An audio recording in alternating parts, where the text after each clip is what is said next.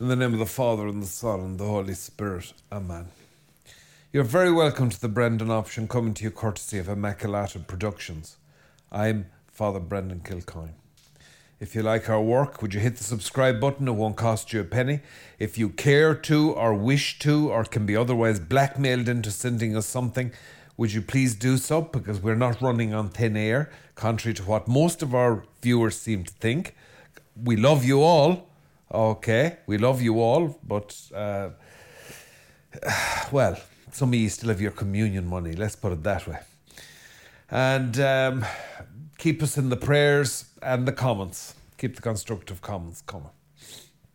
Uh, I've been urged, I have been, I have exhorted uh, um, to to r- return to the issue of marriage, and and not just to marriage, but the issue of of heterosexual relationships generally. Okay.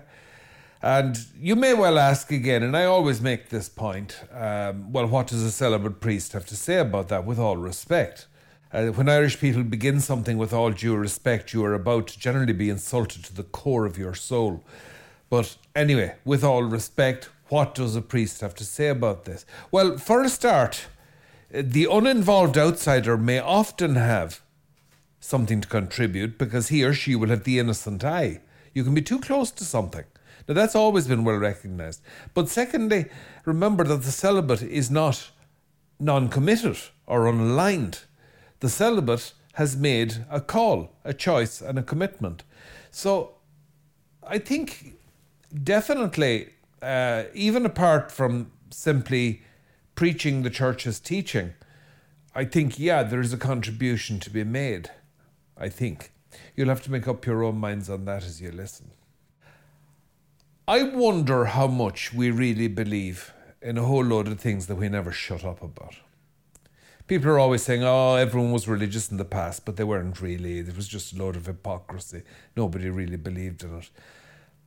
Okay, I don't know about that, but even if that were true, or partly true, can we be sure it's not still the case today with regard to secular piety? How many people really believe in democracy? I mean, how many people can be absolutely bothered having anything to do with reading government papers and really informing yourself to the extent that you are truly making up your own mind on these matters? How many of us are willing to do that? And is it not the case that politicians know that? And advertising people know that? People have only so much time, so much energy, and that we only, to be truthful, have only so much virtue. And so we hear all marriage, moderate, marriage is a partnership. You know, marriage is a partnership. It's not dominated by the man anymore. First res- reservation, I don't know to what extent it was ever entirely dominated by the man. Okay? In general, to be honest with you. Women are far more adept at emotional intelligence and at um, the detailed, low level politics that are involved in an intense personal relationship than are men. That's my view. And it's backed up by a lot of evidence from those in those relationships and from literature. That said, fine. In, uh, th- there was an imbalance in terms of legal rights and all the rest of it. But some would say now, and all right, let's get rid of that. Some would say. I'm saying that now the balance often the imbalance is often the other way. And very often now you see that there isn't an equality in relationships, but that the woman very much calls the shots in the relationship and the man trots about on an invisible lead and is thrown treats. Now, what do you think of that?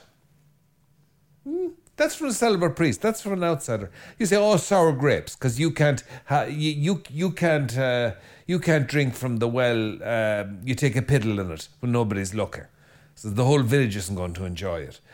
I take your point. Yeah, too long a sacrifice isn't that what Yeats said? Too long a sacrifice makes a stone of the heart. I take the point.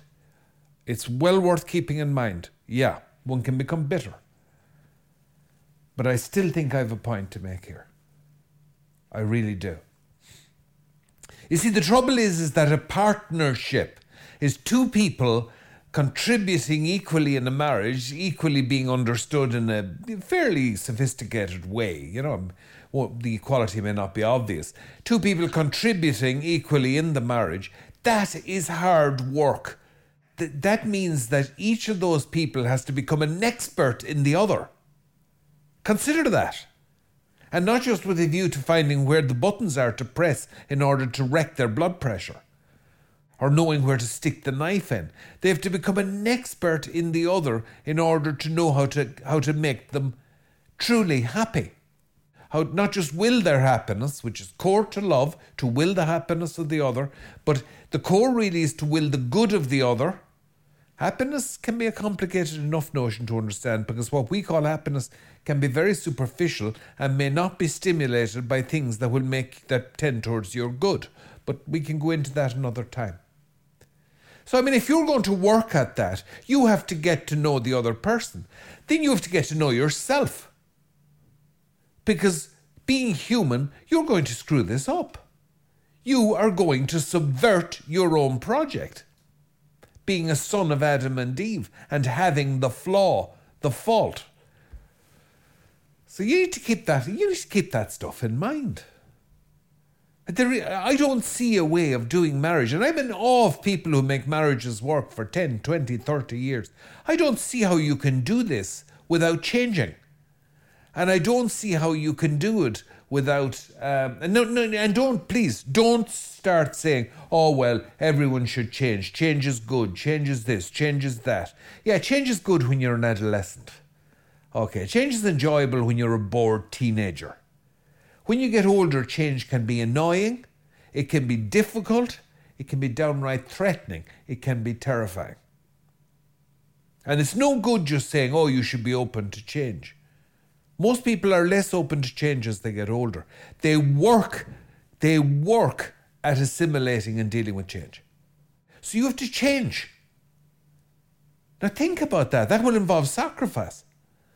That's that is an unknown journey. It's, uh, you you were a stranger in a strange land, and you're sleeping beside a stranger, and sharing your life with a stranger. This is an enormous project. And I, I, I'm sorry, but I think a lot of people haven't the belly for it. Iron sharpeneth iron.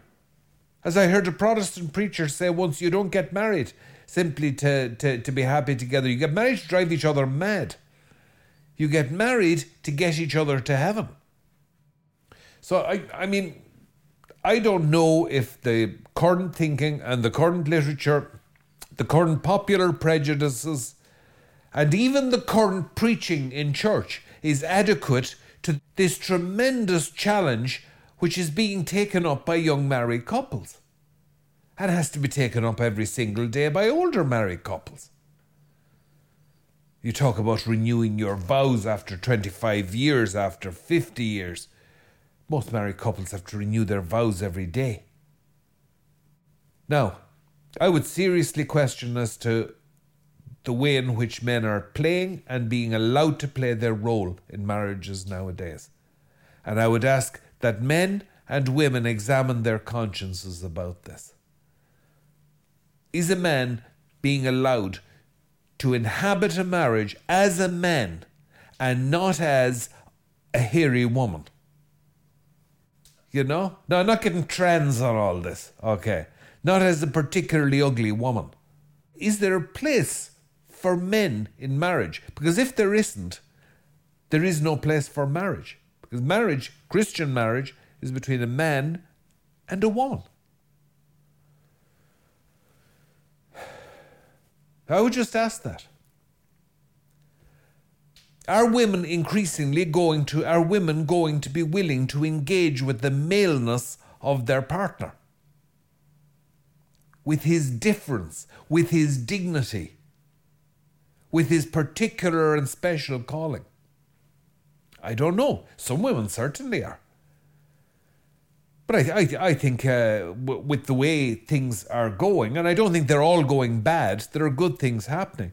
But with the way things are going and looking at it, I think men are becoming increasingly passive in relationships. you know, and and they're just it's a case of whatever whatever she wants. That's not good for her, and it's not good for him. No, no, I would call on young men now to get ready for partnership and marriage, not for domination and not for slavery, for partnership of two free people in marriage. So, what I am calling you to is war. For marriage is a call to arms. It is a call to arms. It is the defeat of your own selfishness. It is the identification of the good of the other. It is the ruthless and dedicated and self effacing pursuit of the good of the other by each for the other.